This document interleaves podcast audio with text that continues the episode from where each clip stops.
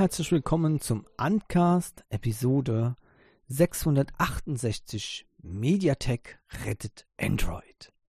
Naja, ist nicht wirklich, aber immerhin mein Interesse an Android, denn ehrlich gesagt momentan ist es mal wieder ganz, ganz schlimm, ja, und die negativen Nachrichten sind so stark momentan, wenn man zum Beispiel so unglaubliche Dinger hört wie Google Pixel Tablet für 699, ich weiß nicht, ob ich da mich voll lachend auf den Boden wälzen soll oder ob ich Weinkrampf kriegen soll. Ja, ich hoffe immer noch, dass sich das als dummes Gerücht bewahrheitet, weil wenn das wahr ist, dann wäre das in der Tat dumm, aber von Google.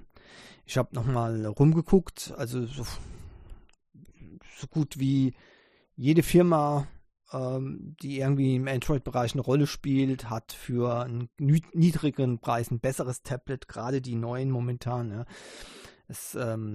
Das OnePlus Pad ist jetzt auch zumindest in Indien momentan vorgestellt worden, das wird dann auch zu uns kommen und auch das ist wesentlich günstiger dann als dieser Preissatz. Also es ist schon ziemlich traurig momentan. Und Mediatek hat diese Woche wirklich gerettet. Die hat wirklich den Android-Karren aus dem Dreck gezogen. Und zwar mit so vielen guten Neuigkeiten, dass ich gar nicht alle hier in dieser Sendung nennen kann. Ich habe sie auch gar nicht alle reingepackt, weil sonst hätte ich eine komplette Sendung nur über Mediatek machen können. Ja. Und das wird ja hier schon zum Running Gag. Ja, Mediatek, also ich weiß nicht, mittlerweile habe ich ein schlechtes Gewissen, über Mediatek zu sprechen, weil sich das anfühlen muss, als ob das hier ein Mediatek-Podcast ist. Ja? Ich weiß es, aber was soll ich machen? Das Einzige, was für mich noch überhaupt interessant ist, kommt in letzter Zeit von Mediatek. Und wenn die nicht wären, ich wüsste gar nicht, was ich noch machen soll. Ja? Für mich rettet Mediatek momentan Android den Hintern. Ja. Immerhin, ich habe mir sehr viel Mühe gegeben und habe noch weitere Infos, natürlich wie immer. Ich finde ja immer irgendwas. Ne? Habe ich noch rausgekramt und die werde ich dann hier so immer wieder verstreuen, damit ich keinen Block habe, jetzt wo es nur darum geht. Ja, wobei es lässt sich so in gewissem Maße gar nicht ausklammern. Ja. Naja, also Realme 11 Pro, ja, das sind jetzt einige Infos aufgetaucht in einem Teaser sozusagen, ja, und da sehen wir ganz interessante Werte, ja. Das Realme 11 Pro, ja, das kommt, ja, jetzt geht's schon los, obwohl ich eigentlich das gar nicht so direkt verbinden möchte, aber es kommen ja zum Glück immer mehr Handys mit MediaTek-Prozessoren. Das Teil hat einen Dimensity 7000 Chipsatz drin mit 2,6 Gigahertz und soll auch eine bessere Kamera bringen als das GT Neo 5 übrigens. Ich bin sehr gespannt drauf.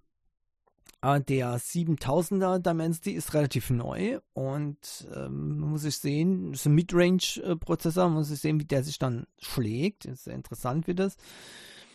Klar, warum ist das Realme 11 denn dann 11 Pro jetzt schon interessant, obwohl man jetzt hier nur diese mauen Infos hat. Also 6,7 Zoll, ja, es gibt noch das Pro Plus übrigens, ja, 6,7 Zoll. Hatte das 10 Pro und 10 Pro Plus, also man geht davon aus, dass es so ähnlich hier sein wird, dann mit dem 11 Pro und Pro Plus.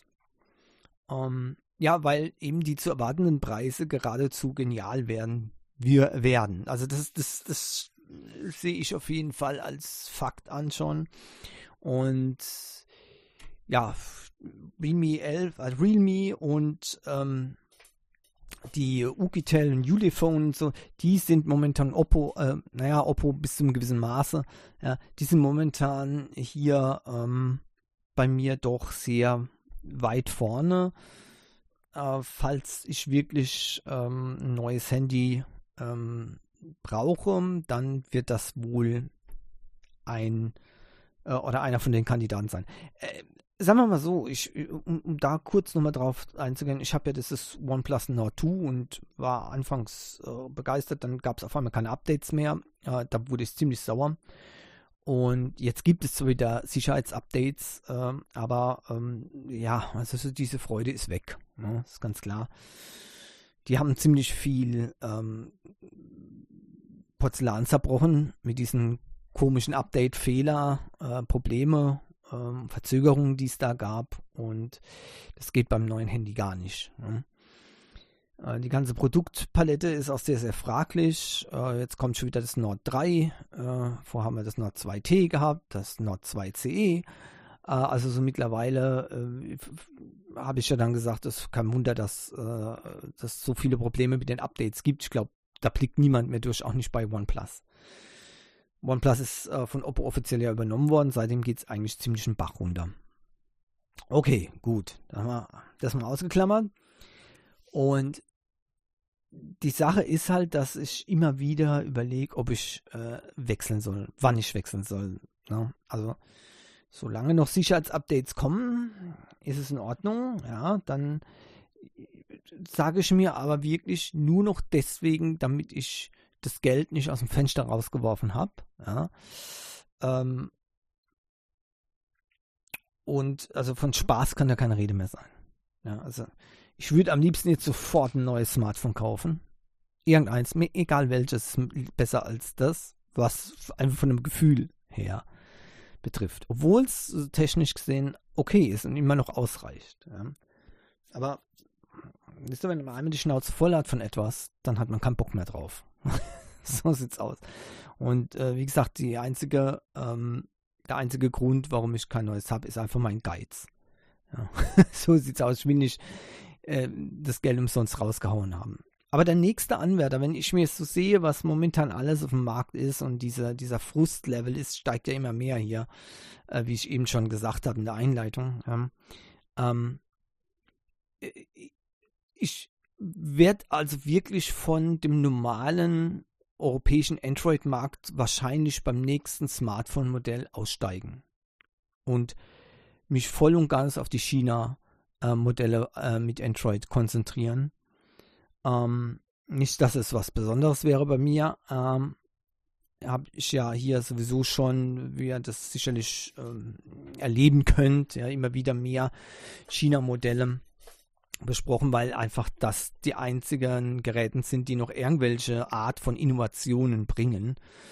Und auch im Bereich Rugged Phone, also Outdoor-Handys. Und das sieht alles so aus, als ob das nächste entweder ein Gaming-Phone wird oder eben ein Rugged-Gerät. Und ja, ich finde es sehr frustrierend, aber es ist genauso wie jetzt wie mit den Tablets. Ich warte ja jetzt auf das Google Pixel Tablet, bis da der Preis genannt wird, und ich bin jetzt schon deprimiert, dass es überhaupt Leute gibt, die solche Gerüchte in die Welt setzen mit solchen aberwitzigen Preisen. Ja, wenn die recht haben, dann kann ich natürlich denen keinen Vorwurf machen, die haben dann die Wahrheit gesagt. Ja. Dann muss ich aber Google diesen Vorwurf machen. Ja. Und zwar massive Vorwürfe. Manchmal habe ich das Gefühl, Google ist lernresistent, was das anbetrifft. Die denken immer, sie könnten ihre Hardware raushauen zu Preisen, wie das Apple macht. Das können die aber nicht. Wenn das Google Pixel Tablet 699 € kostet, ja, angeblich noch nicht mal GPS drin hat, aber selbst wenn es GPS drin hat, ich kriege ein iPad billiger. Das muss man mal setzen lassen. Ja, ich kriege ein iPad billiger. Und ich meine, ja, die Android-User haben größtenteils eine Treue zu Android, aber verarschen können sich die User doch immer noch selbst.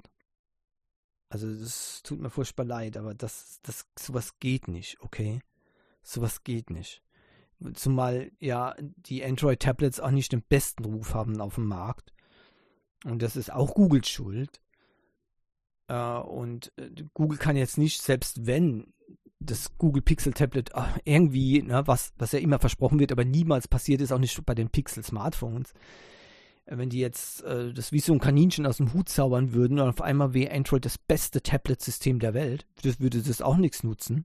Ja, ganz einfach, weil die können ein neues Modell mit einem Betriebssystem, das den Ruf hat, eben nicht besonders gut im Tablet-Bereich zu sein, auf einmal mit so einem Preis auf den Markt bringen. Warum kann das Samsung? Weil Samsung Samsung ist und weil Samsung eben auf den Business-Bereich zielt. Die technischen Daten sind bei den Samsung-Tablets nicht so gut. Da gibt es ein paar China-Modelle, die wesentlich günstiger sind und wesentlich bessere Leistungsdaten haben. Und dennoch muss ich sagen, sind natürlich die Businesskunden die dann eben diese Tablets kaufen, und die sind auch nicht schlecht, so ist es nicht. Aber sie sind teuer, zu teuer, viel zu teuer. Und wenn sich Google das als Vorbild nimmt, dann sind die weg vom Fenster, noch bevor sie überhaupt eine Rolle gespielt haben im Tablet-Markt. Ja, das ist ja ein Newcomer sozusagen. Das Pixel Slate war ein Mega-Fail, ja. Und dann gab es jetzt erstmal nichts mehr, und das ist jetzt ein Neueinstieg in den Tablet-Markt. Und wenn das Pixel-Tablet 600 € kostet, dann das ist so lächerlich. Ich habe schon gesagt, ich hole mir vielleicht das Oscill Pad 13 für 189 €. Das Teil hat bessere Leistungsdaten als das Google Pixel Tablet, auf jeden Fall. Sogar Features drin, die das Google Pixel Tablet überhaupt gar nicht hat. Ja. Egal, gut, habe ich letzte Woche schon drauf rumgeritten, aber ich bleibe mal bei Tablets, nämlich das OnePlus Pad ist jetzt auch vom Preis her bekannt, ja. Talk Android, genau, hat hier sich das nochmal genau angeguckt, und also die Vorbestellung ist jetzt übrigens vorbei. Das war bis 28. April, konnte man für 99 € Anzahlung, ja, konnte man sich ein Tablet sichern mit super tollen Angeboten. Jetzt sind diese Angebote natürlich weg. Und zwar musste man das vorbestellen, ohne dass man den Preis gewusst hat. Ich weiß nicht, war wirklich jemand so dumm und hat das gemacht? Ich meine, es hätte ja alles Mögliche kosten können, ne? Okay, zumindest ist es mal nicht ganz so schlimm, aber besonders gut ist es eben ehrlich gesagt auch nicht.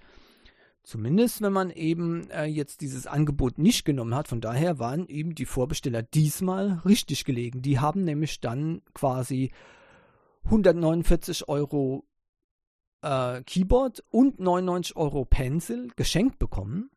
So viel kosten die Teile, Dollar, ja. So viel kosten die Teile nämlich einzeln. Zu einem Tablet, was $479 kostet. Also das heißt, die zahlen jetzt 479 und haben den Pencil und den Keyboard schon dabei.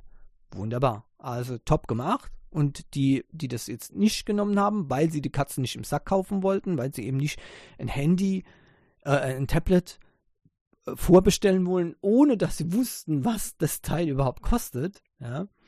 Ist ja verrückt. Die haben natürlich jetzt das Nachsehen bei einem Gerät, dessen Preis nicht schlecht ist, aber auch nicht so gut, dass man jetzt sich wirklich darüber ärgern muss. Ja. Trotzdem bleibt natürlich da auch ein fader Beigeschmack, weil die Zubehörteile so arg teuer sind. Das Tablet selbst für $479 geht in Ordnung. 8 GB RAM, 128 GB Storage, ja, 80 Watt Fast Charging, ein gutes Display, ja, alles wunderbar. 11,5 Zoll, ja, 2800x2000 Bildpunkte Auflösung, also sehr gute Auflösung, 144 Hertz Bildwiederholfrequenz, ja, LPDDR5 RAM ist das übrigens auch, ja, und der super geniale Dimensity 9000 Chipsatz. Damit zersägt er jedes Samsung Galaxy S-Tablet, das auf dem Markt ist, ja, mit den technischen Daten komplett, ja, und kostet nur, ja, die Hälfte etwa, ja. Sogar teilweise noch günstiger, je nach Ausführung von dem S-Tablet. Also von daher ist es ja nicht schlecht. Ja, dann kommt der Stylus dazu, $99, und das Keyboard $149. Ja, mit Keyboard kann man vielleicht noch vermissen. Ja, jede billige Bluetooth-Tastatur für 9,95 € kann man auch benutzen. Okay, gut, aber Pencil, $99. Das ist ärgerlich. Frag mich, warum diese Pencils immer so teuer sind. Da werden doch die Tablets mitfinanziert. Das gibt's doch nicht sowas. Ja. Das ist meiner Meinung nach eine Frechheit. Beim Xiaomi Pad 5 war das genauso. Die Pencils sind so teuer, dass man die gar nicht leisten kann, wenn man sie überhaupt bekommt. Das ist eine Frechheit. Egal, gut, weiter. Also OnePlus Tablet. Für mich keine Alternative, weil OnePlus. Ne? Aber das ist für mich persönlich wiederum, ja, das Tablet selbst ist, muss ich sagen, von technisch daher ausgesprochen gut und es hat auch eine richtige Pencil, also Stylus-Unterstützung. Es ist kein passiver Stylus, sondern es ist ein aktiver Stylus, wo richtig zu nutzen ist. Ja? In einer guten Qualität mit Drucksensoren etc. Und das bedeutet auch für Profi-Anwendungen nutzbar, zeichnen, etc. Coole Sache. Aber wie gesagt, für mich jetzt nichts. Wir bleiben mal bei OnePlus. Ja. Ich bin ja mit dem OnePlus Nord 2 5G Pac-Man Edition ja deswegen reingefallen drauf, ja, weil ich wollte die Pac-Man Edition. Reingefallen hört sich jetzt so schäbig an. Es ist ein geiles Gerät. Es ist ein geiles Handy. Ja? Nur eben durch diese Update-Politik und durch dieses Versagen von OnePlus, was die Unterstützung für dieses Gerät betrifft, ja, ist es halt für mich ein No-Go geworden, dieses Gerät. Oder die ganze Marke. Ne? Aber dieses Branding, also diese Kooperationen, wie hier zum Beispiel dann eben hier mit Namco für Pac-Man, ist immer gut. Das hat gezogen und das ist auch wirklich durchdacht gemacht worden, sieht gut aus, wunderbar. Jetzt gibt es von OnePlus das OnePlus Ace 2 Genshin Impact Xiangling Edition. Und das ist so eine Geschichte. Wäre das kein OnePlus, würde ich mir es holen. Ich würde mir es holen, ja. Das ist wieder mal eine fantastische Edition, so wie auch die Pac-Man Edition war, ja. Und das auch noch mit meinem absoluten Lieblingscharakter aus Genshin Impact, die Xiangling. Wunderbar, toll. Und da gibt es spezielle Trading, also Sammelkarten, ja, die Box, das kann man gar nicht als Box bezeichnen, das ist eine Schatulle, die aussieht wie eine chinesische antike Schatulle, ja, fantastisch. Und wenn man die dann aufklappt, sieht man das Konterfei von Xiangling und von ihrem Panda, das ist eine Zusatz, in Anführungszeichen, Waffe, ja, oder Begleiter sozusagen, ein chinesisches Schloss, ja, ist da drin und so weiter. Und sogar Aufsteller, also Pappfiguren, die man aufstellen kann und eben diese Cards und Sticker und alles Mögliche und natürlich also sogar ein Pin aus Metall und dann eben zum Schluss, ne, so nebenbei ist es dann wirklich, nebenbei ist dann das Handy auch noch da drin, ne? Das ist das Arme, das in einem knalligen, ich würde sagen Xiangling Rot, ja, gehalten ist, ne? Und dann eben auch mit dem Theming her, so wie man das auch mit der Pac-Man Edition gewohnt ist, auf Firmware-Ebene, ja, gethemed ist mit eben diesem Xiangling-Charakter.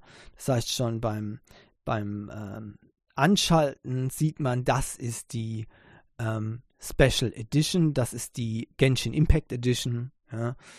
Und entsprechend dann auch die Wallpapers und Screenlock-Wallpapers, alles ist eben angepasst an dieses Theming, die Tastatur, alles und auch die Icons zu einem großen Teil, so wie es eben auch bei der Pac-Man Edition ist. Also die Idee und dieses Vorgehen von diesem, von OnePlus, was diese Fan-Editions betrifft, finde ich äußerst genial und sehr, sehr ansprechend, das muss ich sagen. Ich bin von solchen Teilen wirklich begeistert, weil wenn man von etwas Fan ist und sieht das dann, das ist super. Ich hoffe nur, dass diesem Ace 2 nicht dasselbe Problem bevorsteht wie eben dem Nord 2.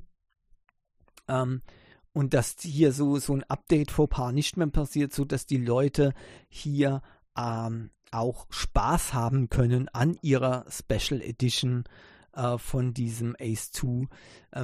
Das Gerät hat übrigens einen Snapdragon 8 Gen 1, 60 Frames pro Sekunde, kann Genshin Impact damit laufen, was durchaus okay ist. Ja.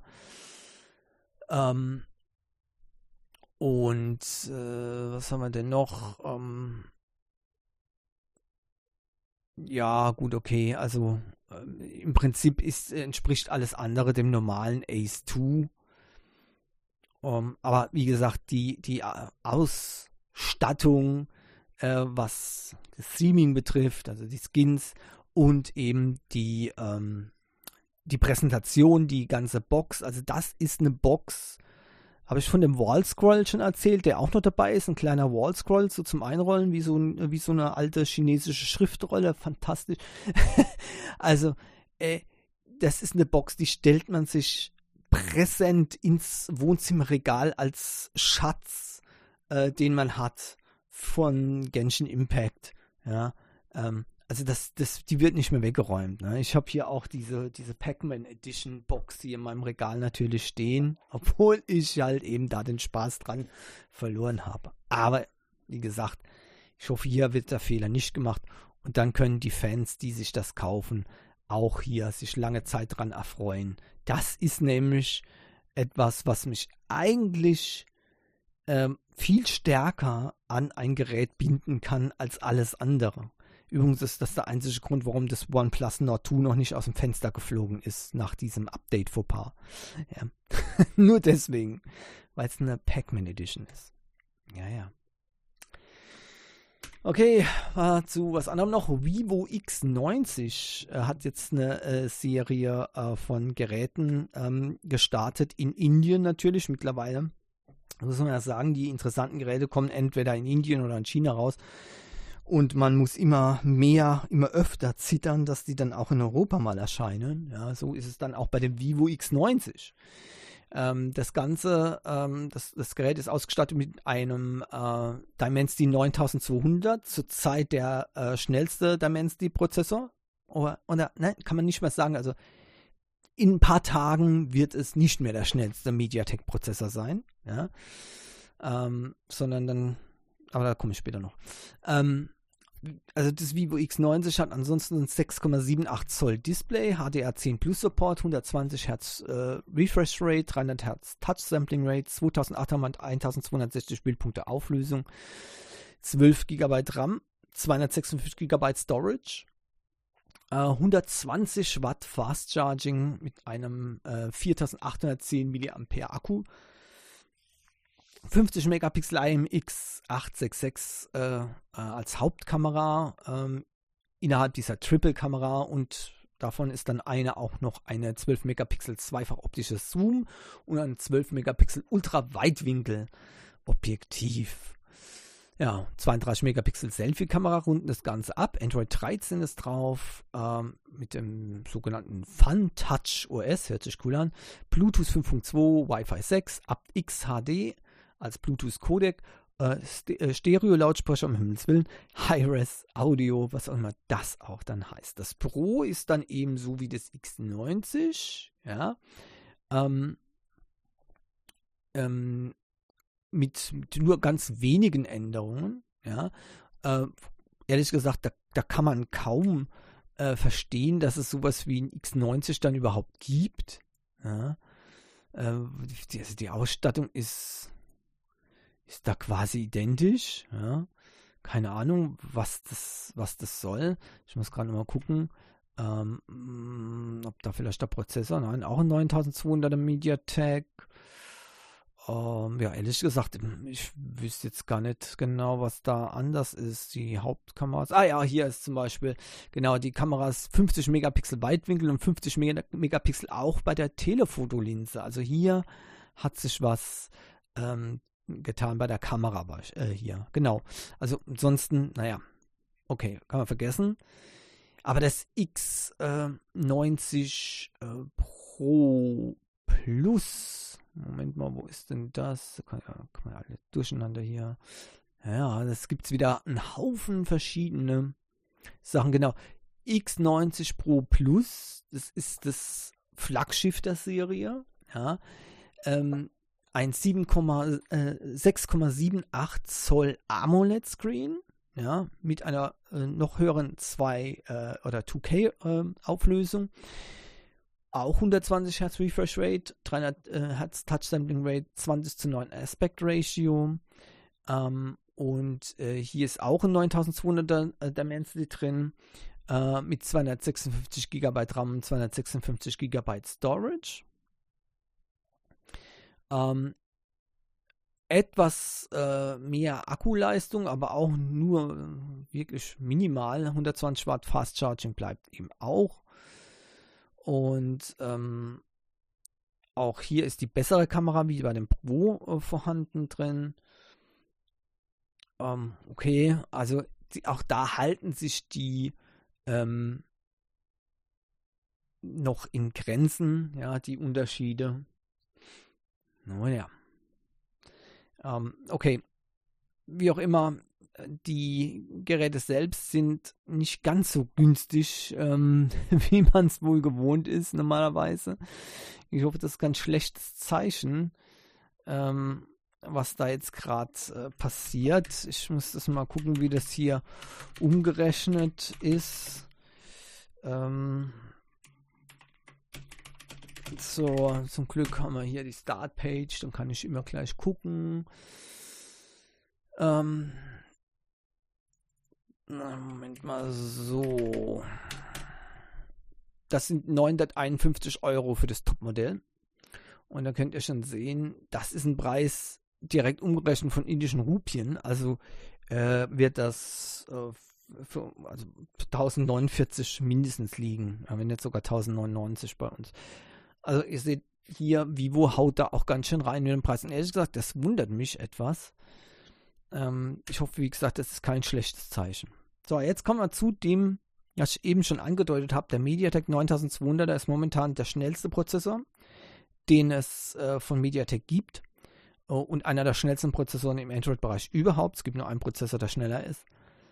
Also einen einzigen Typ. Und der Mediatek 9200 Plus wird vorgestellt am 10. Mai. Und das Teil wird das schnellste Ding sein, das es auf dem Markt dann gibt. Wahnsinn. Also es ist nicht nur ein klein wenig, sondern es ist deutlich aus der Masse hervor.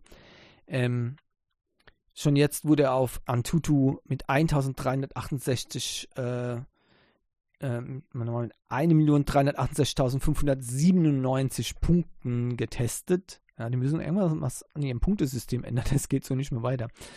Und auch bei Geekbench hat dieser Prozessor alle Rekorde gebrochen. Ja. Geekbench V6, Multicore-Score 5655, damit der schnellste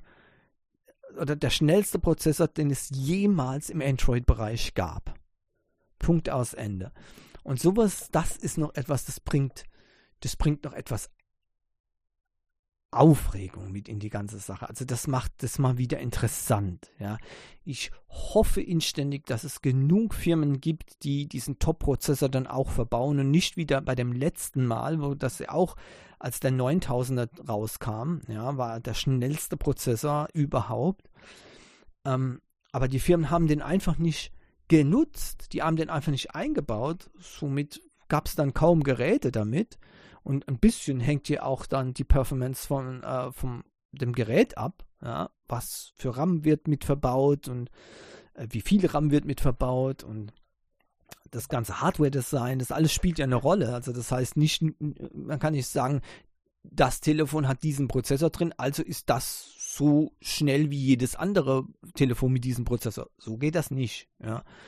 Also deswegen war es dann im Endeffekt, ja, eben doch nicht der Überflieger, weil es keine Geräte gab. Ich meine, wenn man ein oder zwei Geräte hat, von denen man auswählen kann, und das sind halt, naja, nicht die Geräte, die einem ansprechen, dann war's das. Dann hilft es auch nicht, dass der beste Prozessor drin verbaut ist. Ja? Und dann kann ich das natürlich auch verstehen, dass die Leute dann hier immer noch enttäuscht waren, beziehungsweise eben die Vorurteile, die manche haben gegen Mediatek, weil es ja eine chinesischere Firma ist als eine Qualcomm. Ne? Das geht ja in den USA gar nicht. Ne? Da muss man ja das Banner schwenken. Wenn die wüssten, dass das... das ist, naja, egal. Aber ja, so geht es halt. Ne? Und von wegen gleiche Chancen auf dem Markt, dann kommen eben die Hersteller von den Smartphones ins Spiel, die eben dann sagen, nö, wir haben schon vorher mit Qualcomm-Chips gearbeitet und Snapdragon ist ein Begriff, also warum sollten wir dann anderen nehmen? Wir bleiben lieber bei dem, ist doch uns egal, ob wir dann einen schlechteren Prozessor bauen, wenn der scheinbar beliebter ist oder so. Ne? Aber naja, ist egal. Es ist immer wieder frustrierend, aber es ist ja nicht das erste Mal auf dem Markt, dass sowas passiert. Ich hoffe, dass es mit dem 9200er hier jetzt dann ein bisschen anders wird, dass der schnell von den Firmen verbaut wird. Das erste Gerät, das den haben soll, wird wohl das IQ Neo 8 Pro sein, was natürlich dann auch wieder klar ist, dass das für uns auf dem Markt keine Rolle spielen wird. Ja? Egal, was für ein Prozessor da drin hat. Also ich hoffe, dass dann auch so noch so größere Firmen wie Xiaomi oder sowas vielleicht mit diesem Prozessor locken, wobei das darf eben stark bezweifelt werden. Das ist auch ein Grund, warum ich dann sage, ich werde hier der normalen Android-Szene in Europa wohl dann früher oder später den Rücken kehren, weil ich eben keinen Bock mehr habe auf diese teuren, billig ausgestatteten Geräte zu gehen, während es in China und Indien mittlerweile ist es echt traurig, dass man das sagen muss, aber ehrlich gesagt, was soll's, so ist es halt in der Technikbranche, ja? Dass es in China und in Indien dann eben weitaus bessere Geräte gibt zu unglaublichen Preisen, während wir uns in Europa hier weiterhin an der Nase herumführen lassen und für dumm verkaufen lassen. Ja, unglaublich. Nun gut, wie heißt so, jeder so, wie er es verdient. Aber man muss sich ja nicht dem Schicksal ergeben, sondern man kann auch mal dagegen gehen. Zumindest bei sowas. Ja, niemand kann einem aufhalten, dass man eben auch Geräte mal selbst importiert. Ich weiß, es ist ein gewisses Risiko auch. Wenn was dran ist, hat man eben die A-Karte gezogen meistens. Übrigens, eine Geschichte habe ich jetzt noch dazu. Ist mir eben jetzt eingefallen, ganz interessant. Dann hat man die A-Karte gezogen. Das muss nicht immer sein. Also ich habe mittlerweile schon zweimal extrem gute Erfahrungen gemacht mit AliExpress. Und zwar nicht mit den Sellern dort, also mit den Verkäufern dort, sondern mit AliExpress selbst. Es ist in der Tat so, dass die meisten Verkäufe auf AliExpress wirklich, da habt ihr keine Chance, wenn ihr eine Reklamation habt. Ja, also das ist klar. Ich hatte zum Beispiel mal eine Festplatte, dann hatte der Verkäufer gesagt, ich soll die Festplatte zurückschicken. Ja, die Festplatte hat 25 € gekostet, Versandkosten wären 45, 48 € rum gewesen. Die hätte ich selbst müssen tragen. Ganz klar, ne? Geht natürlich nicht. So, also das seht ihr, ein gewisses Risiko gibt es schon. AliExpress ist mir jetzt aber schon zweimal passiert, dass, obwohl der Reseller sich einen feuchten Kehricht darum gekümmert hat, was mit seinen Produkten ist, ich vollends die Erstattung bekommen habe von AliExpress. Ich habe jetzt vor ein paar Wochen einen Luftsensor bestellt, der ist auch relativ schnell gekommen. Und Wi-Fi-Luftsensor. Und was hat man mir geschickt? Ein Zigbee-Sensor. Mit Zigbee kann ich nichts anfangen. Nicht so, dass ich nicht probiert habe. Ich hab 1,5 Tage damit verbracht, irgendeine Lösung zu finden. Und Es gibt keine Lösung, weil das Philips Hue Gateway zwar auf Zigbee basiert, aber wirklich nur wenige Geräte damit kompatibel sind. Dieses ist jedenfalls nicht damit kompatibel gewesen. So, also habe ich eine Reklamation eröffnet und der Seller, also der Verkäufer, hat sich nicht darum gekümmert. Und dann gibt es einen festen Ablaufpunkt. Wenn sich innerhalb von so und so vielen Tagen der Reseller nicht meldet, dann übernimmt AliExpress. AliExpress hat übernommen und hat mir den vollen Kaufpreis gutgeschrieben und ich muss das Gerät nicht zurückschicken. Cool, oder? Also nicht schlecht, das nenne ich mal einen Service, und das ist jetzt schon zum zweiten Mal passiert, dass eben dann AliExpress kurzerhand eingeschritten ist und mir das Geld dann quasi gutgeschrieben hat. Coole Sache. Hut ab vor AliExpress. Vielleicht ist das auch noch eine gewisse Versicherung, da müsst ihr auch mal gucken. Es gibt bei AliExpress auch solche Funktionsgarantien bei vielen Resellern steht es mit dran, wo dann auch AliExpress direkt eingreift. Okay, es kann vielleicht damit zusammenhängen, dass ich schon Platin-Mitglied bin bei AliExpress, ja, möglicherweise, aber trotzdem muss ich sagen, ist der Service für die Umstände doch ziemlich gut, das muss man sagen, und das freut mich dann auch, und das führt auch dazu, dass ich dann eben viel lieber bestelle, wenn ich nicht Angst haben muss, dass ich dann mit dem Problem komplett sitzen gelassen werde. Ja. Und von daher, wenn ich so ein Oscill Pad bestelle, Oscill Pad 13, werde ich das über AliExpress tun. Und ich bin überzeugt davon, dass es da auch wunderbare Lösung geben wird. Übrigens, was den Zoll anbetrifft, auch da hat AliExpress offenbar gute Lösungen gefunden. Ich muss so gut wie für nichts mehr Zoll bezahlen. Also das ist in den letzten Monaten nie passiert. Die lassen jetzt alles irgendwo in Europa, also quasi umpacken und versenden das quasi vom Flughafen aus oder von einer Spedition am Flughafen quasi aus Europa. Und somit sind es für mich alles nur Lieferungen aus Europa, oder Belgien oder so. Ja? Fertig. Das heißt, ich muss hier kein Zoll mehr bezahlen. Richtig cool, finde ich super. Und damit hat sich auch ein weiteres Problem erledigt. Also ja, sehr schön. Mir gefällt es und ich bestelle immer lieber bei AliExpress. Das wird immer besser und besser. Gar nicht so schlecht. So, es sollte keine Werbung sein, nur mal ein Erfahrungsbericht, weil das Importieren von Geräten kann extrem frustrierend sein, ja. Aber wenn ihr dann zum Beispiel auf so eine Plattform wie AliExpress geht, wo es auch gewisse Garantien gibt, schon von der Plattform aus, ja, wird immerhin das Risiko minimiert. Ganz weg ist es auch nicht, ja, das muss man sagen, aber es wird so weit minimiert, dass eben viele Fragen wie eben Zoll oder bei Reklamationen, dass die schon mal realistisch betrachtet werden können und Risiko abgewogen werden kann. Ja.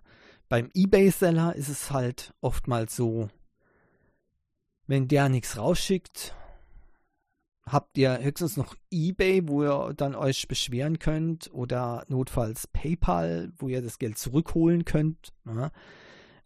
Das war's dann aber, mehr habt ihr nicht. Und das ist eben auch ein großes Problem. Weil da keine Plattform mehr dazwischen ist, keine echte Reseller-Plattform, die eben dann notfalls noch einspringt. Gut, so viel nochmal dazu. Wo war man denn hier? Ah ja, genau. Bei dem nächsten Gerät, da ist es wie immer seit Jahren, ja, dieser Zwiespalt. Ein japanisches Gerät, natürlich made in China, aber oder was weiß ich woher, ich glaube, doch, made in China sind die, glaube ich, noch. Ist ja egal. Auf jeden Fall ein japanisches Gerät. Ja. Da macht es bei mir schon mal bing, bing, bing, bing, bing, bing, bing. Ja. Muss ich haben, ne? Normalerweise. Ein japanisches Smartphone? Na, hau schon mal her, ne? Also klar, ne? Ist gekauft. Ja, wenn das Gerät nicht von Sony wäre. Ich liebe Sony, nicht dass ihr das falsch versteht. Ich liebe Sony in jedem Bereich. Audio, ich schwöre auf die Audio-Kopfhörer, die besten Kopfhörer meiner Meinung nach, die es gibt. PlayStation sowieso, braucht man nicht drüber zu sprechen. Auch noch das vielen anderen Sachen. Sony. Ich liebe Sony.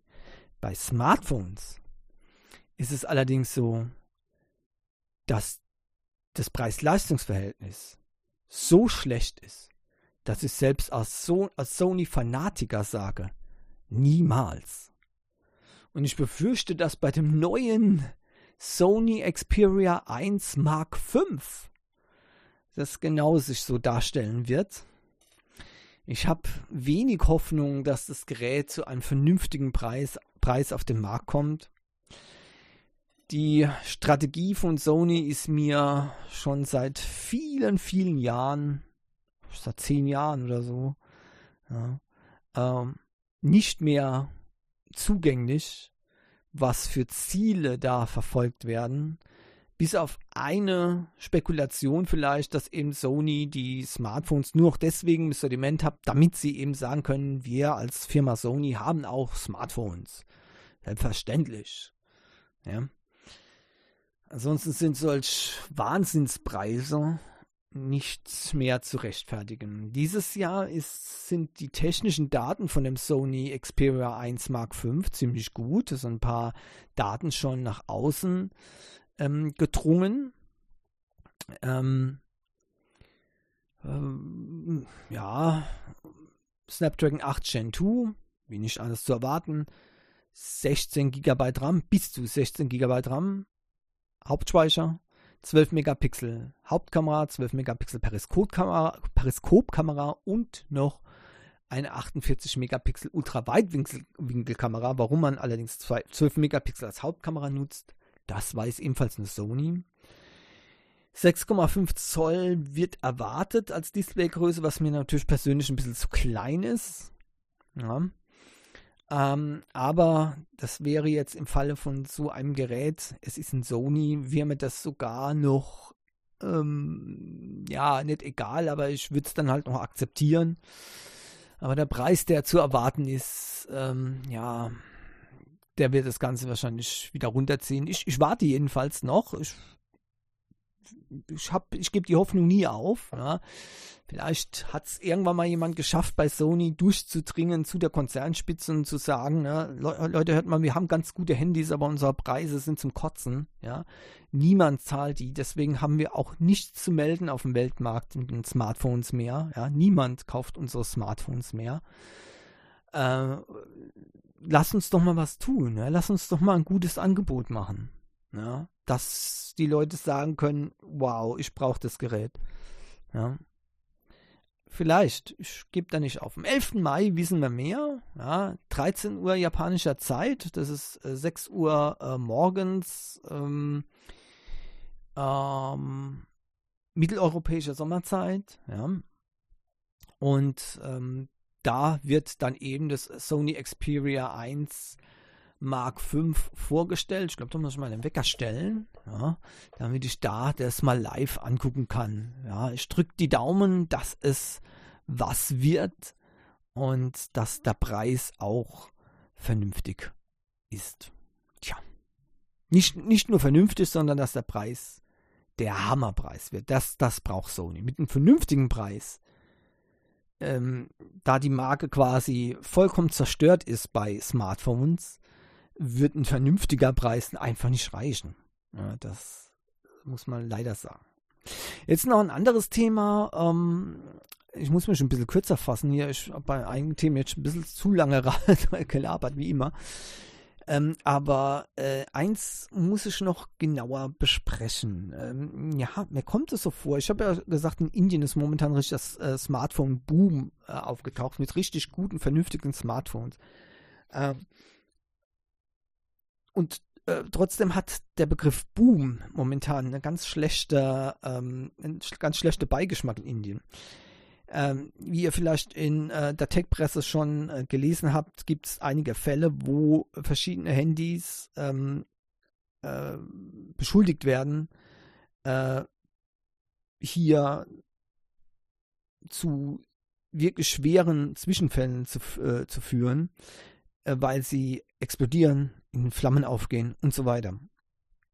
Vor kurzem hieß es sogar, dass ein Redmi Note 5 explodiert ist in Indien und zu einem Tod von einem 8-jährigen Mädchen geführt hat. Wie gesagt, das ist noch nicht gerichtlich festgestellt, das sind Aussagen, und ich möchte jetzt nicht einen bestimmten Fall, vor allem nicht diesen Fall bewerten. Ja, da muss man ganz, ganz vorsichtig und ganz, ganz genau rangehen und das sollte man vorher keine Spekulation treffen. Ich beziehe mich jetzt auf einen anderen Fall. Natürlich hat dieser Fall dazu geführt, dass viele Leute jetzt auch an Redmi beispielsweise herantreten und mit, ja, zweifelhaften Vorwürfen teilweise probieren jetzt was rauszuschlagen. Das hat Redmi, also Redmi ist ja eine Xiaomi-Untermarke, da haben die tatsächlich selbst Schuld daran. Die haben nämlich mal, um eben schlechte Presse zu vermeiden, haben die mal jemand richtig viel Geld gezahlt, als Abfindung sozusagen. Ne? Und jetzt kriechen aus allen Ecken und Enden Leute, die behaupten, ihr Smartphone wäre explodiert oder wäre abgefackelt. Ja. Und jetzt wollen sie natürlich Schadensersatz haben. Und wie das passiert, das ist fast schon offensichtlich, ja, was da los ist. Ist jetzt zum Beispiel ein neuen Fall passiert, da hat jemand angeblich ein Smartphone, das im Feuer gefangen hat, ja, konnte er das schnell auf die Erde legen, ja, und ja, ist froh, dass er nicht verletzt wurde und so weiter. Ja, das Telefon war natürlich komplett zerstört, und dann hat er öffentlich getweetet, ja, wenn er keine Wiedergutmachung erhält von Redmi, dann wird er Legal Actions, also Redmi quasi anzeigen und in einer Gerichtsverhandlung anstreben gegen Redmi. Also sprich, entweder du zahlst mir jetzt Kohle oder ich prangere dich mal an. Also das ist, ja... Wissen Sie nicht, dass es falsch wäre, wenn das tatsächlich so stimmt, dann hat man auch meiner Meinung nach Anspruch auf eine Entschädigung, aber das so öffentlich auf Twitter rauszuhauen, um da eben scheinbar nochmal Druck zu erzeugen, das ist ein typisches Vorgehen, um eben hier Geld rauszupressen. Und ehrlich gesagt, in dem Fall von diesen Menschen, guckt euch einfach mal die Bilder an und dann könnt ihr mal selbst sehen, er selbst hat im Tweet geschrieben, er hat sich beeilt, das Gerät aus seiner Tasche herauszunehmen und auf die Erde zu legen, um zu verhindern, dass es Feuer fängt. Auch, aber trotzdem, das Telefon ist komplett zerstört gewesen. Jetzt sieht man die Bilder, da sieht man ein verkohlter Rest, ja, also so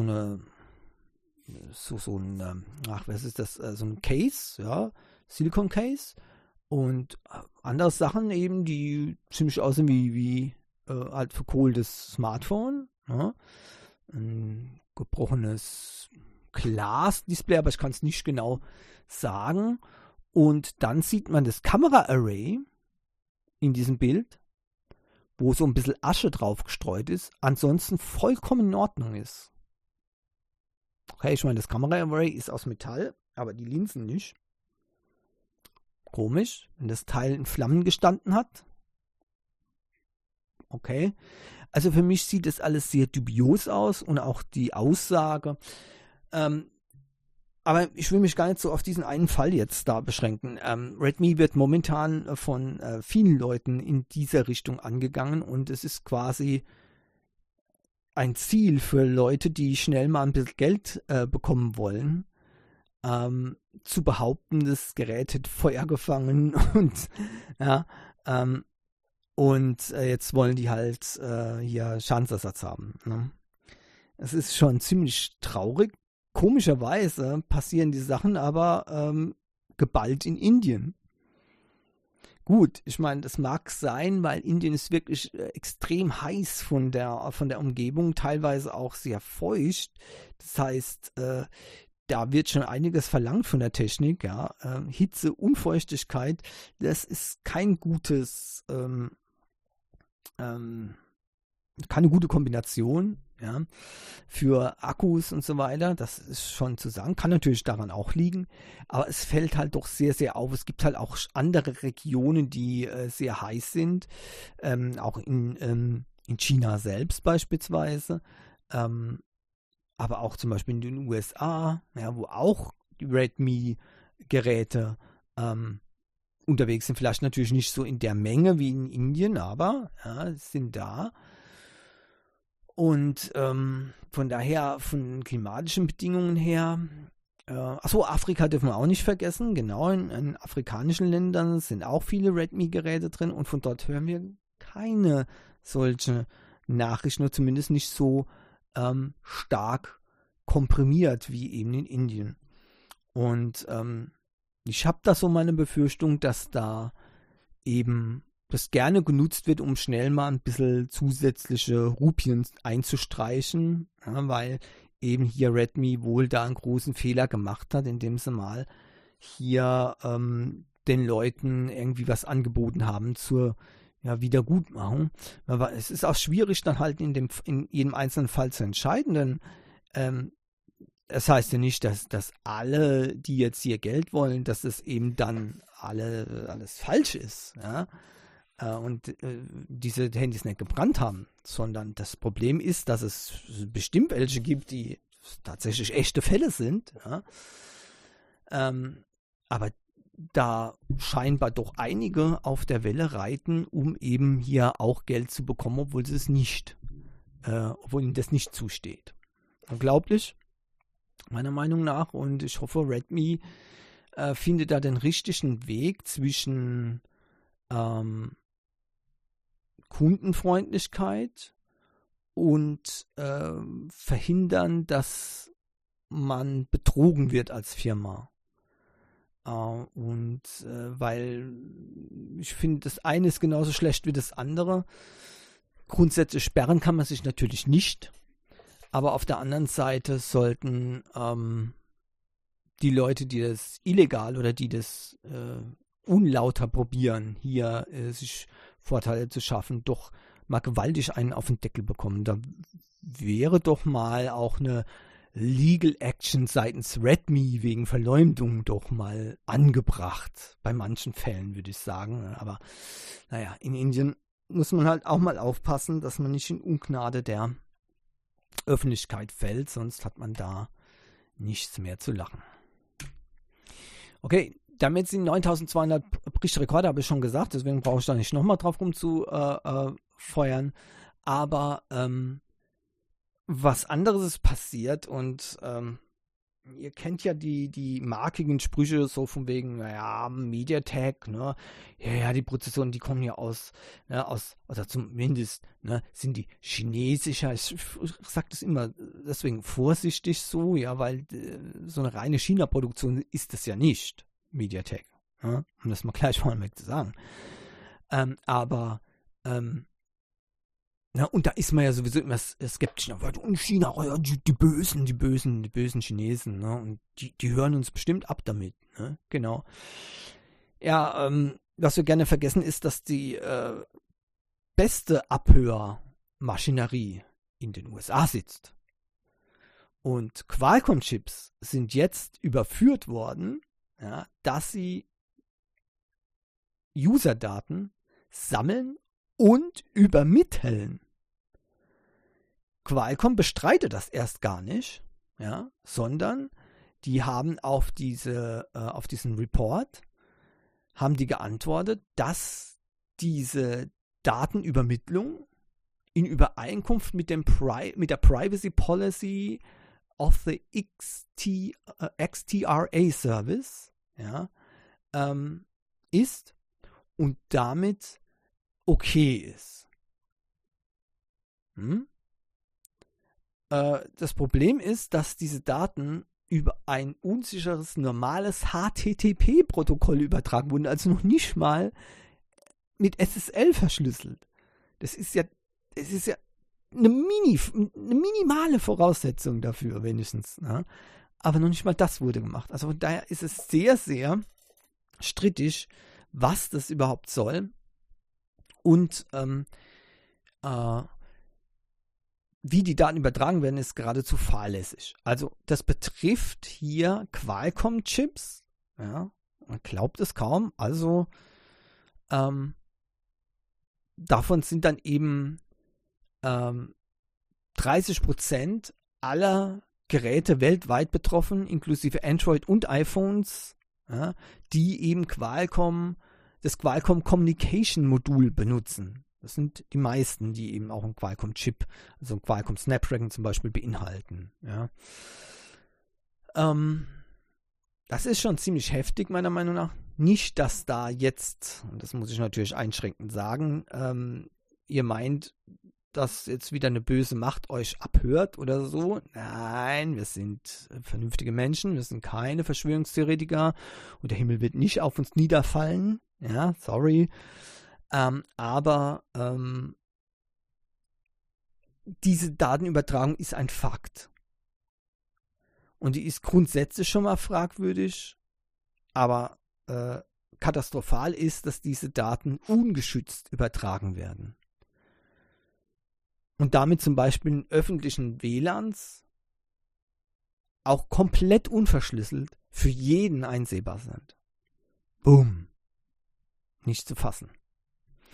Also man sieht, dass man jetzt einen Qualcomm-Prozessor hat, ist kein Garant dafür, dass man sicher ist mit seinen Geräten. Wie gesagt, man kann die Einordnung machen, wie man will. Also Panik braucht man da nicht zu bekommen. Trotz allem, trotz dieser unverschlüsselten Übertragung, heißt nicht, ihr müsst jetzt eure Geräte in Alufolie einwickeln und daheim in den Küchenschrank legen. Ja, nein, ihr könnt es einfach weiter benutzen. Man kann bis jetzt nicht davon ausgehen, dass dort solche Daten übertragen werden, die wirklich extrem sensitiv sind. Von daher ist es alles noch in einem normalen Rahmen, aber trotzdem ist es eben bedenklich und zeigt, dass eben auch Chips aus anderen Staaten Abhör möchte ich nicht sagen, Daten übertragen ohne Genehmigung des Benutzers. So. Wenn das ein chinesischer Chip gewesen wäre. Ne? Bin zwar der Meinung, dass es dort bestimmt auch gemacht wird, aber ne, stellt euch mal die Schlagzeile in den USA vor. Ne? Das wäre die Argumentation, dass niemand mehr ein chinesisches Handy in den USA benutzen darf. Zur Sicherheit der amerikanischen Nation. Ja. Aber ne, wie gut das Qualcomm ja die guten TM sind. Ne? Naja. So, Mediatek, ja, schon wieder Mediatek, ne? Ich sag's halt, diese Woche Mediatek, ja. Gibt's eine Hymne von Mediatek? Da können wir gleich mal singen. Mediatek hat einen Richtungswechsel angekündigt, ja, und zwar die Smartphone-Verkäufe gehen ja langsam zurück. Mediatek scheint keine Firma zu sein, die langwierig sich windet und zuguckt, ja, sondern die reagieren noch bevor es akut wird, das Problem. Die haben gesehen, okay, im Smartphone-Bereich geht es langsam ans Eingemachte. Die Verkäufe werden langsam, nicht von Mediatek an sich, sondern da steigen ja die Zahlen, ja, weil immer mehr High-End-Prozessoren eben auch von Mediatek kommen, da steigen die Zahlen. Aber insgesamt gesehen geht der Smartphone-Markt ja momentan deutlich zurück. Und Mediatek möchte das nicht aussitzen. Und die verlagern sich jetzt und fokussieren sich jetzt auf die Entwicklung von AI und Automobilchips. Ja, also für den Automobilbereich, ja, und eben für den Bereich künstlicher Intelligenz. Das bedeutet, man will sich hier auf jeden Fall ein Standbein außerhalb vom Smartphone-Business aufbauen. Das ist auch recht gut. Und übrigens hat Mediatek davon auch schon ein paar. Der meistbenutzte Prozessor in Smart-Home-Geräten ist von Mediatek oder kommen von Mediatek, sind verschiedene Prozessoren.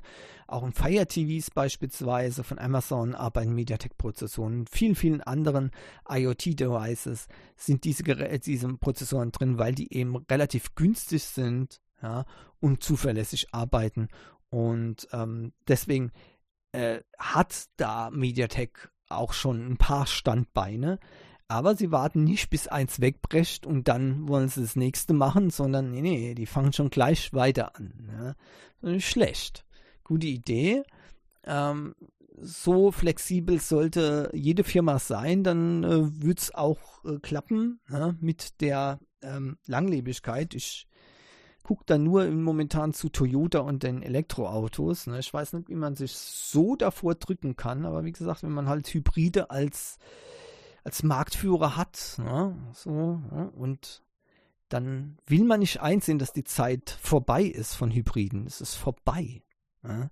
Aber wer es nicht früh genug einsieht, wird einen hohen Preis dafür bezahlen müssen. Also wenn ihr Toyota-Aktien habt, ich würde sie jetzt langsam mal schon verkaufen. Ist das überhaupt eine Aktiengesellschaft? Ich weiß gar nicht, ich glaube schon. Ja. Also wenn ihr Anteilseigner seid, verkauft sie schon mal. Die haben gerade ihre Zukunft verspielt. Jo, Google bezahlt Milliarden Dollar jedes Jahr an Apple. Mhm. Warum? Damit Google weiterhin die Standardsuche bleibt. So wichtig ist es, dass Google bei Apple auf dem iPhone ganz weit vorne ist und dass sie die Suchmaschine Nummer 1 sind. Mhm. Ja, da hat sich ja auch noch eine andere Frage ergeben. Ich habe ja gesagt, Google hat Probleme. Immer mehr Firmen überlegen, statt Google lieber mit Bing zusammenzuarbeiten oder mit anderen Suchmaschinen, die ChatGPT und ähnliche Systeme mit integrieren. Und Google hat ein ernsthaftes Problem. Aktienkurse brechen ein. Das ist kein Witz, das ist leider Realität, ja. Das Problem ist, wenn Apple jetzt sagen würde, was ich ja letzte Woche schon mal angedeutet habe, wir nehmen auch Bing, dann wäre Google von heute auf morgen nur noch die Nummer 2. So massiv ist es. Und da sieht man auch, dass der Tech-Markt, ja, dass man da sehr, sehr vorsichtig sein muss mit Äußerungen wie, die Marktmacht ist zu groß. Die Marktmacht ist im Bereich Internet, Elektronenbereich, so extrem empfindlich. Das kann heute so sein und morgen schon ganz anders. Ja. Deswegen muss man etwas aufpassen. Was sowas. Aber diese Meldung hat aber auch andersherum Fragen aufgeworfen, denn wenn Google so viel bezahlt, laut Wall Street Journal, ja, waren es 2020 zwischen 8 und 12 Milliarden Dollar, die Google an Apple bezahlt hat, nur damit sie die Nummer 1 Suchmaschine bei Apple bleiben. Beim iPhone. Und kann man da nicht aber auch umgekehrt ableiten, dass Apple dann ganz sicherlich nicht Bing nehmen wird? Denn 8, also wenn die 12 Milliarden Dollar bekommen, also 12 Milliarden Dollar pro Jahr, da muss Bing aber auch ein gutes Angebot hinlegen, ja, damit die da wechseln würden. Also schon mal Feindschaften allen Ehren, ich meine, ne? Offiziell ist es ja so, dass Apple, ne, Android hasst wie die Pest und, ne, der erklärte Feind ist und überhaupt. Aber wenn es ums Geld geht, ne, Geld stinkt nicht, dann nimmt man es dann natürlich auch von dem verhassten Gegner. Ne? Und bei 12 Milliarden, dann ist es auf einmal gar nicht mehr so wichtig, dass das verhasster Gegner ist. Nee. Also deswegen, ich war etwas überrascht mit der Meldung, denn ganz so einfach wird es dann wohl doch nicht ausgehen bei Apple mit dem Wechsel zu Bing, es sei denn, Microsoft wäre bereit, Apple wiederum dieselbe Summe zu bezahlen, damit Bing die Suchmaschine Nummer 1 wird. Ja.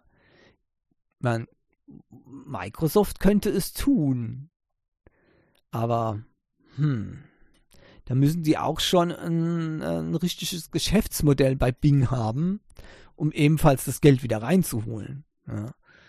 Da hat Google momentan noch das bessere Standbein. Noch. Ja, also Vorsicht. Wie gesagt, kann alles ziemlich schnell gehen.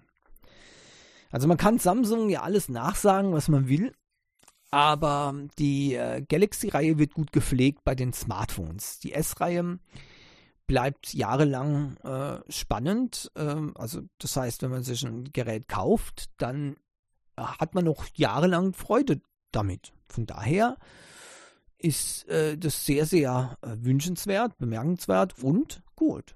Ja.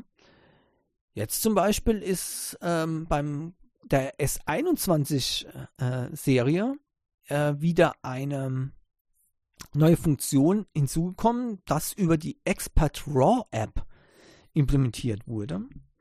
Ihr bekommt jetzt auch auf dem S21, 21 Plus und 21 Ultra über diese Expert Raw App die Möglichkeit, Astrofotografie zu machen. Das heißt, es gibt einen Astrofotografie-Modus inklusive einem sogenannten Sky Guide, der euch anzeigt, wo die Sternbilder jetzt sind. Dann könnt ihr die entsprechenden Belichtungszeiten einstellen und dann könnt ihr da tatsächlich ein Foto machen. Ja? Und wenn ihr jetzt sagt, naja, dann legt man eben das Gerät hin und macht ein Foto und dann kann man das ja, so geht das leider nicht, weil das Problem ist, die Erde bewegt sich. Ja, sie dreht sich, Leute, sie dreht sich. Und das bedeutet, dass wenn ihr das Gerät 20 Minuten hinlegt oder 10 Minuten zum Belichten, dann habt ihr von dem Stern eben einen kleinen Strich und keinen Punkt mehr. Ja, so ist es eben. Und das muss ja mit einberechnet werden. Ja. Deswegen gibt es zum Beispiel bei Astrofotografie am Teleskop, bei den Teleskopen, ganz genaue Nachführungseinrichtungen, die exakt die Bewegung der Erde quasi ausgleichen, so dass dann auch ein scharfes Bild von den Sternen möglich ist. Und hier muss dann eben auch entsprechend das mit einkalkuliert werden. Und deswegen ist ein spezieller Astrofotografie-Modus aus mehreren Sachen, auch eben wegen dieser eingeblendeten Star Guide, ja, sehr, sehr wichtig. Das Problem ist nämlich auch, wenn ihr das einfach nur so in den Himmel hält, ja, oder das auf ein Stativ bringt, mit Halten geht das natürlich sowieso nicht, aber wenn ihr das auf ein Stativ bringt, dann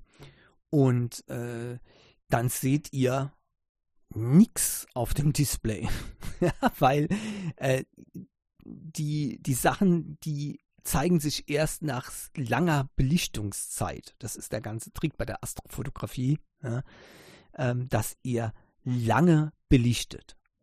Und das heißt, ihr wisst unter Umständen gar nicht, wo zeigt jetzt die Kamera gerade hin. Und durch diesen Star Guide könnt ihr das dann quasi einblenden. Ihr könnt die Kamera ausrichten. Ihr wisst, da ist zum Beispiel jetzt der Saturn. Übrigens, dafür gibt es spezielle Bewegungsmodelle, ne, weil die bewegen sich ja anders als die Sterne, weil die eine Eigenbewegung haben, eine große. Ja, das heißt, da muss man wieder nochmal speziell berechnen. Ja, das ist nicht so einfach. Aber ja, nehmen wir mal an, zack. Und dann wisst ihr, ich muss das jetzt dorthin ausrichten und fertig. Ich weiß nicht, wie aktuell dieses Sky Guide hier ist, ob da jetzt nur Planeten mit einberechnet werden oder ob da auch aktuelle Himmelsobjekte mit drin sind. Zum Beispiel war ja vor nicht allzu langer Zeit mal so ein Komet, wie hat er nochmal geheißen, ne? Dieser mit der schönen grünen Aura, ja?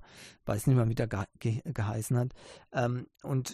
Der war in einem bestimmten Sternbild eine ganze Zeit lang gut zu sehen, also sagen wir mal, gut aufzunehmen. Leider ist es mir nicht gelungen, trotz mehrminütiger Belichtung. Tja, habe ich Pech gehabt. Wenn sowas dann mit eingezeichnet wäre, dann könnte man das genau auswählen, quasi ausrichten dann und dann eben die Belichtung starten, so damit es dann eben etwas besser ist. Ja. Also sehr schön, dass eben Samsung das auch nachrüstet für die älteren Geräte. Coole Sache. So, ARM, ja, diejenigen, die eigentlich alles kontrollieren oder, sagen wir mal, nicht kontrollieren, aber die hinter allem stehen, weil wir reden ja von Mediatek gegen Snapdragon und gegen Apple und gegen alles. Ja, boah.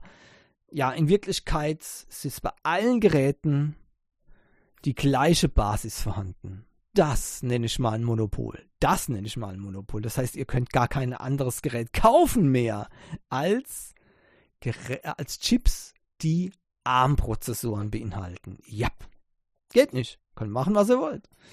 Ja. Das bedeutet, also im Smartphone-Bereich, das ist das ultimative Monopol. Deswegen wurde auch ein Zusammenschluss von Nvidia und ARM nicht genehmigt. Der 40-Milliarden-Dollar-Deal ist geplatzt wegen Kartellämter in Europa und den USA. Man hat es richtig eingeordnet, denn damit wäre eine extrem hohe Marktmacht entstanden, die nicht mehr so einfach zu durchbrechen wäre, wie jetzt zum Beispiel in der Sache Google gegen andere Suchmaschinen, die jederzeit umknicken können. Ja. Ja, so ist das. Aber deswegen möchte ARM jetzt an die Börse. Beziehungsweise die japanische Softbank Group gibt ARM an die Börse.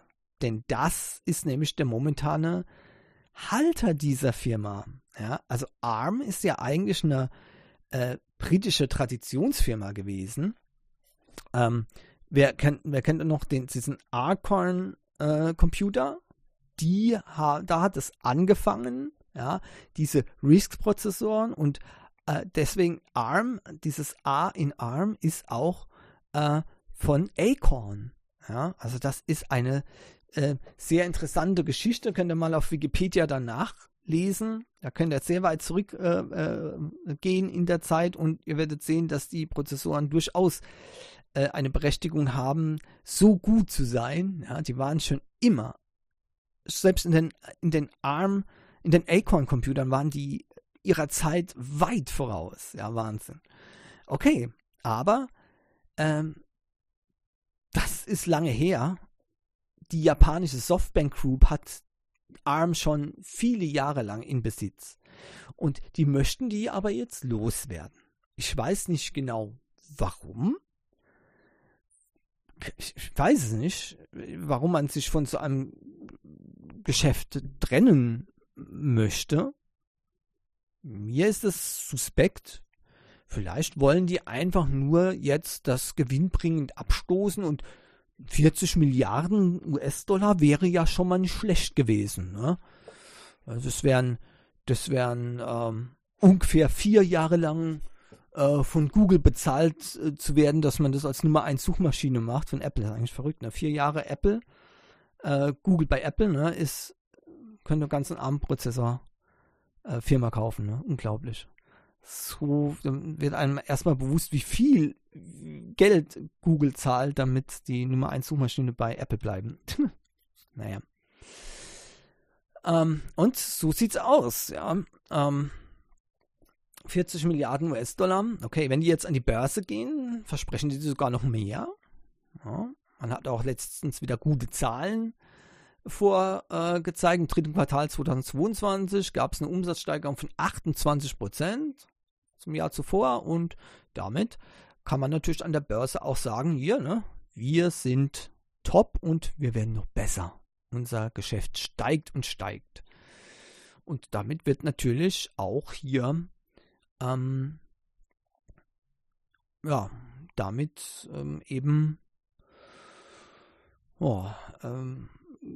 gut bewertet und dann gibt es eben Kohle, ne, an der Börse. So hofft man. Ne.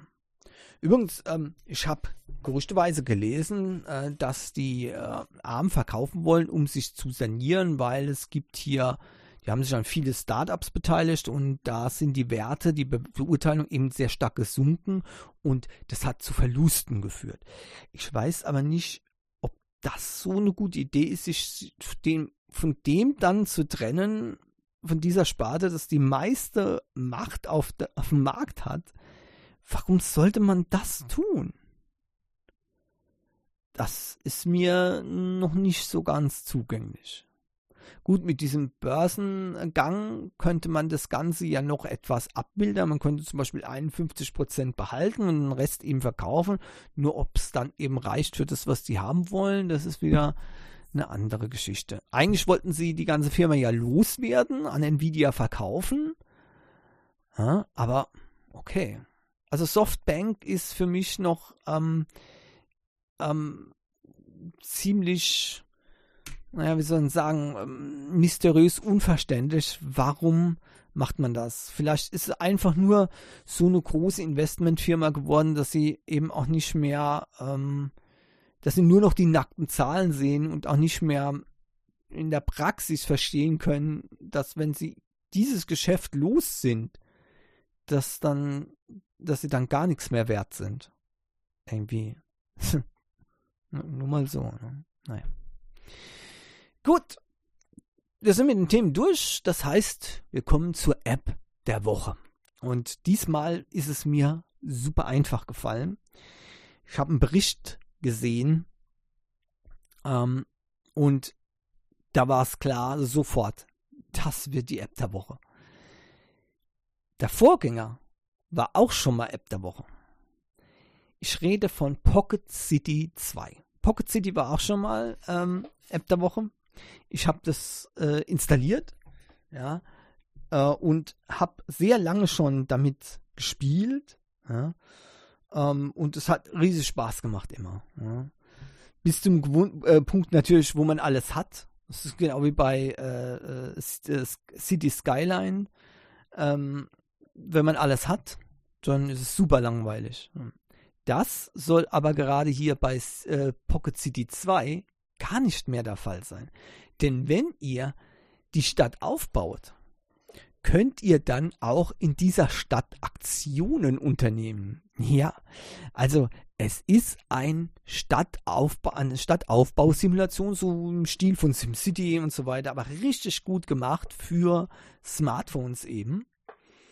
Nur wenn ihr dann eben diese Stadt aufgebaut habt, übrigens sehe ich auch, dass es japanische Themings gibt, ja, für eine Stadt aufzubauen, fantastisch, dann könnt ihr auch darin agieren. Ihr könnt mit dem Auto herumfahren, mit dem Fuß, zu Fuß gehen, mit dem Hubschrauber über die Stadt fliegen und so weiter und so weiter. Ihr könnt sogar interaktiv an Spielen teilnehmen, innerhalb der Stadt Sachen machen, also, ja, und wie gesagt, Wettbewerbe, ja, richtige Games machen in der Stadt, die ihr aufgebaut habt, so wie ihr sie aufgebaut habt. Ja.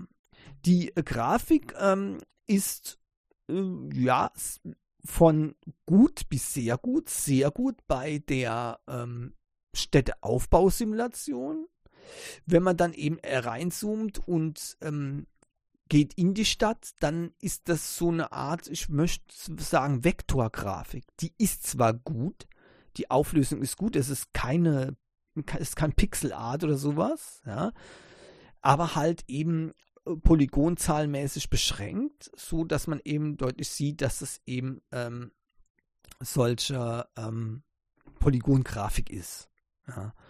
Das ist nicht schlimm. Ich finde das sogar teilweise sehr, sehr gut, dass es so gelöst wurde. Ja.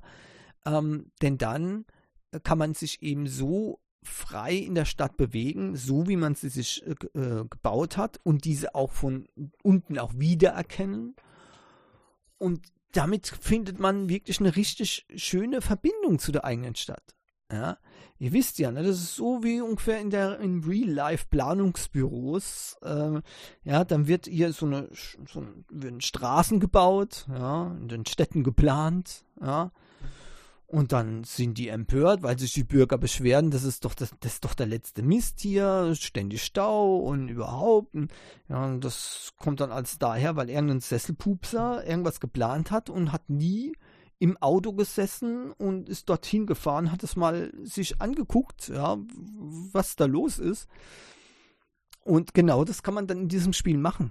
Ja. Dann geht man mal in die eigenen Straßen und fährt dann rum und dann wird man schnell feststellen, oh Gott, das muss ich umgestalten, das geht so nicht, das ist ja eine Katastrophe, was habe ich denn hier gemacht? Ja? Also es geht ganz, ganz schnell, dass man dann realisiert, wenn man mit dem Auto fährt und wenn es Fußgänger unterwegs, okay, da kann ich als Fußgänger nicht hin, da geht es mit dem Auto nicht voran, ja? Da müssen Lösungen her, ja? Und dann hat man eben hier den richtigen Überblick. Der Clou ist ja dann eben noch, dass man tatsächlich noch Games machen kann, Spiele machen kann, in den Städten, also an Wettbewerben teilnehmen und so weiter und so weiter. Das ist eine faszinierende Sache. Und natürlich, es wäre ja keine Städtebausimulation, wenn man nicht auch ein paar Naturkatastrophen provozieren könnte. So kann man halt auch mal einen Vulkan in der Stadt losgehen lassen. Ja, weil irgendwie gehört es ja dazu, wenn man was aufbaut und will man was wieder zerstören. Ne? Also das ist immer eine sehr bedenkliche menschliche Eigenschaft, ja, dass man alles, was man sich so stark aufgebaut hat, dass man dann irgendwie das dann doch wieder zerstören will. Ja, also wird halt schnell langweilig, wenn etwas perfekt funktioniert. Ne? Ja. Ja, von wegen. Also ich bin überhaupt nicht so. Ich will meine Stadt nicht zerstören. Ja, ich finde, dass es immer schön gleich bleibt und alles wunderbar funktioniert, damit alles perfekt ist. Genau. So ist es. Die Nachbarstadt soll einen Vulkan abkriegen. Nicht meine. Yep. Also, Pocket City von Codebrew Games. Übrigens, Hut ab. Erstmal ist das ein einzelner Programmierer. Dass der das geschafft hat, ist sehr bemerkenswert. Es ist der absolute Wahnsinn. Gibt es auch irgendwo im Internet ein Interview mit ihm. Richtig cool. Und der zweite Punkt ist, das ist ein Spiel, das kostet einmal Geld und dann könnt ihr alles machen. Ja, es gibt keine In-App-Purchases, Leute. Ihr kauft das Spiel und spielt es, wie ihr wollt. Und damit, schon alleine deswegen, ist es die beste Städtesimulation auf einem Android-Gerät, die es gibt. Grafisch und mit der Idee, in der Stadt aktiv interagieren zu können und in der Stadt herumlaufen zu können, ist der zweite Grund. Oder das macht es zum zweiten Mal die beste Städtebausimulation auf Android. Und damit ist natürlich alles gesagt. Der Preis 5,49 € ist dann der dritte Grund, warum es die beste Städteaufbausimulation ist. Denn, hoffentlich hört das jetzt nicht, diese Simulation, die könnte tatsächlich als Vollpreisspiel durchgehen. Und das wäre deutlich mehr. Also wenn ich mir da zum Beispiel Sid Meier's Railroads angucke für 14,99 €, würde ich dafür mehr bezahlen. Aber ich habe das nicht gesagt. Jedenfalls, Pocket City ist App der Woche und ihr bekommt es im Play Store für 5,49 € einmalig, In-App Purchases niemals, und das ist ein riesen Pluspunkt. Deswegen war es klar, Pocket City 2, App der Woche. Damit sind wir am Ende für diese Woche vom AndCast. Ich hoffe, es hat euch wieder gefallen. Ihr habt ein paar interessante Themen gehört, auch wenn fast alles über Mediatek waren. Gomenasai. Aber so ist das nun mal halt, wenn die anderen nichts Neues bringen, muss ich halt das eben sagen. Und zwar immer und immer und immer wieder. Entschuldigung. Ich wünsche euch auf jeden Fall eine schöne Woche. Bleibt gesund, haltet die Ohren steif. und natürlich die kleinen grünen Antennen. Und hoffentlich bis nächste Woche. Tschüss!